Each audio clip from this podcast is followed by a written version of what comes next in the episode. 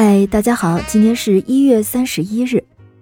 在一九六一年一月三十一日，黑猩猩哈姆被美国宇航局送上了太空，成为第一个进入太空的哺乳动物。没错，它比苏联宇航员加加林、美国宇航员艾伦进入太空的时间还要早。这要从二战之后美苏两国的太空竞赛说起，他们都想让自己国家的宇航员在外太空翱翔。虽然美苏之间的竞争在我们今天看来有点像是孩子间的斗气，而正是因为这样的原因，才使得人类翱翔太空的道路被逼着向前走。为了给人类进入太空铺路，两个国家都展开了实验。苏联人选择了狗，而美国人则选择了大猩猩。美国专门挑选了四十只训练有素的黑猩猩，往飞向太空的目标中培养。哈姆就是其中之一。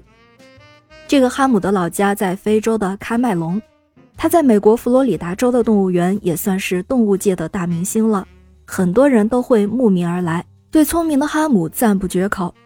后来，哈姆也就这么被美国空军方面发现了，他们花钱将哈姆买了回来，和其他黑猩猩一起训练，最终决定将哈姆送往外太空。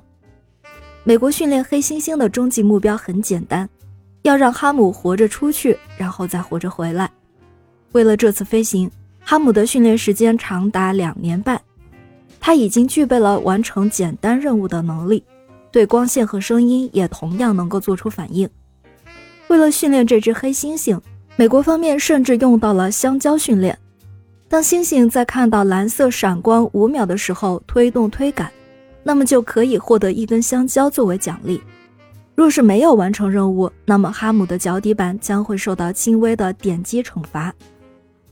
就在这样训练了两年半之后，一九六一年一月三十一日，哈姆以 MR2 任务组成员的身份进入太空。但遗憾的是，这项任务并没有想象中的顺利，飞行路线角度在发射后高于原定计划。导致飞船进入了距离地球二百五十二公里的太空区域，高于原计划大概一百八十五公里。在那样的高度下，氧气含量直线下降。在外太空飞行了六分钟以后，太空舱以每小时八千零四十六公里的速度在太空中穿行。这只名为哈姆的黑猩猩应该也充分体验到了什么叫做失重状态。在飞行了十六分三十九秒之后。太空舱开始坠落，径直坠入了大西洋。所有实验组的成员们都在祈祷着一件事：希望哈姆还活着。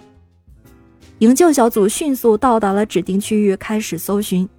经过紧张刺激的营救工作，太空舱终于被找到了。大家都惊喜地发现哈姆还活着。哈姆在出舱之后，立马就获得了一个苹果和半个橘子，这也是对他的肯定。还好哈姆不具备人类的思维，不然按照他的壮举，可不是这点小恩小惠就可以完成的。在当时看来，哈姆几乎是毫发未伤。这次外太空飞行虽然非常短暂，但也让哈姆成为了最耀眼的黑猩猩。最起码他上了外太空，还活着回来了。不过苏联方面很快就尖锐地指出，哈姆的这次飞行只是进入了亚轨道。这也就意味着，这不算一次真正意义上的外太空飞行，它只是在外面晃了一圈。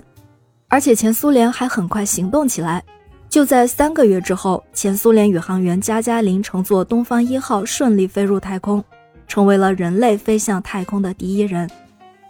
当然，也有很多人还关心哈姆从太空回来之后的情况。最初的时候，黑猩猩哈姆看起来并没有什么大碍，他被安排在一处动物园中。同样享受着明星般的待遇，不过从外太空回来以后，哈姆的心脏跳跃就非常强烈。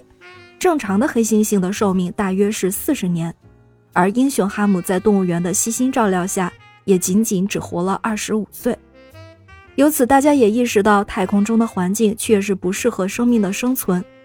直到现在，航天技术日益成熟，科学家已经可以很好的避免太空辐射对生命的影响了。